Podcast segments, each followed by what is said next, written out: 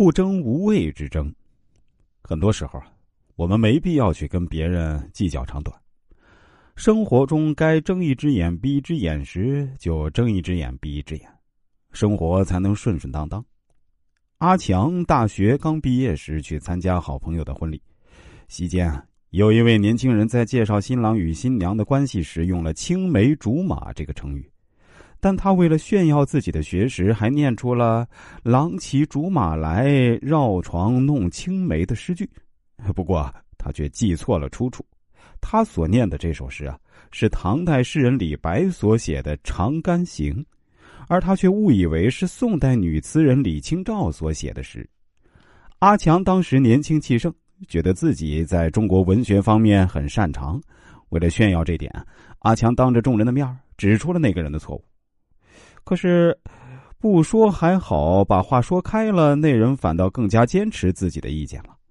就在阿强和他争论不休时呢。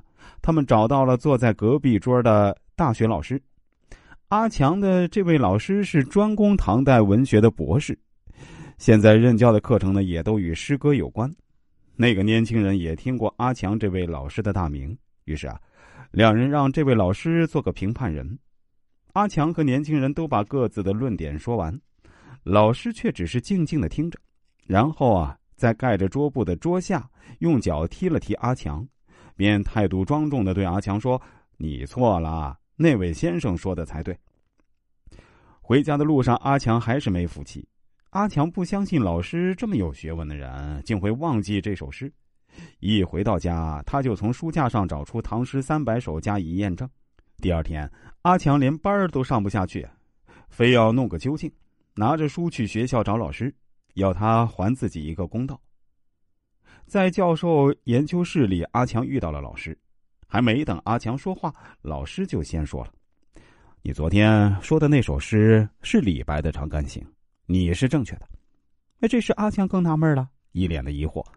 老师看了看阿强，温和的说：“你说的一切都对，但我们都是客人，那种场合何必让别人难堪？”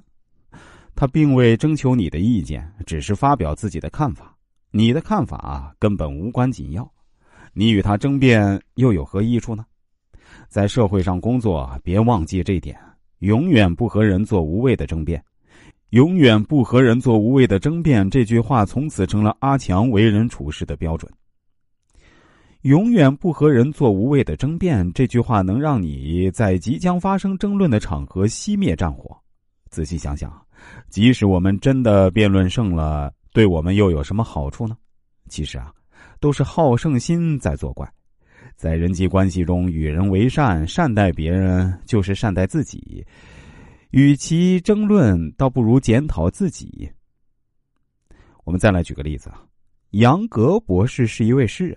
有一天啊，他和几位贵妇人乘坐游艇观光泰晤士河风光，他吹着长笛，尽量逗那些贵妇开心。这时啊。游艇后不太远的地方，有一艘船上坐着一些军官。杨格看到那艘船靠近之后啊，就不再吹笛子了。于是呢，船中的军官就指责他的行为。很简单啊，我把长笛放在口袋里，正如我从口袋里把它拿出的理由一样，都是为了使自己高兴。博士回答说：“那位军官怒气冲冲的威胁说，要是他不立刻把长笛掏出来再吹，就让他好看。”博士怕吓着那些贵妇人，强忍心中怒火吹起来。只要对方船还在河上，他就只能一个劲儿的吹。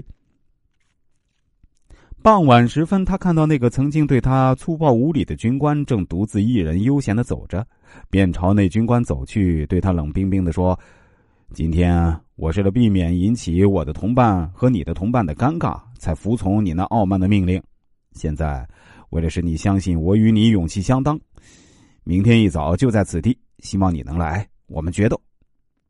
第二天早晨，这两个决斗者在约好的时间里来到了指定的地方。军官正准备走向决斗的位置，就在那个时候，诗人用枪对准了他。干什么？军官说：“你想暗杀我吗？”“当然不是。”杨格说。“不过，你得为我跳一支舞，否则就杀了你。”诗人显得如此暴怒，却态度坚决。军官只好服从。当他跳完舞的时候，杨格说：“昨天你违反我的意愿，逼着我吹长笛；今天我违背你的意愿，强迫你跳舞。现在我们两个人的事儿，都有了结于游乐的方式。”说完，看也不看军官就走了。军官也默然。这个事例充分说明一句箴言：好争好斗的结果往往是两败俱伤。不如采取一种灵活而又使对方心服口服的方式，来使矛盾化解。在争论中，没有人是胜者，因为十之八九，争论的结果都只会使双方比以前更加坚定自己，或者即使你意识到自己的错误，也绝不会向对手认输。不过，心服与口服没法达到应有的统一，一场毫无必要的争论会使彼此之间产生隔阂。所以啊，天底下只有一种能在争论中获胜的方式，那就是停止争论。很多时候，我们没必要去跟别人计较长短。生活中该睁一只眼闭一只眼时呢，就睁一只眼闭一只眼，生活才能顺顺当当。另外，我需要跟大家说明一下：如果您在生活中遇到什么困惑，想要寻求一个解决的方法，或许可以来我这里试试。我尝试着用易经传统文化的方式呢，帮您答疑解惑一下。我会给您一个相对完整的人生规划，相信找我看过后呢，您人生今后发展的脉络就要变得更加清晰了。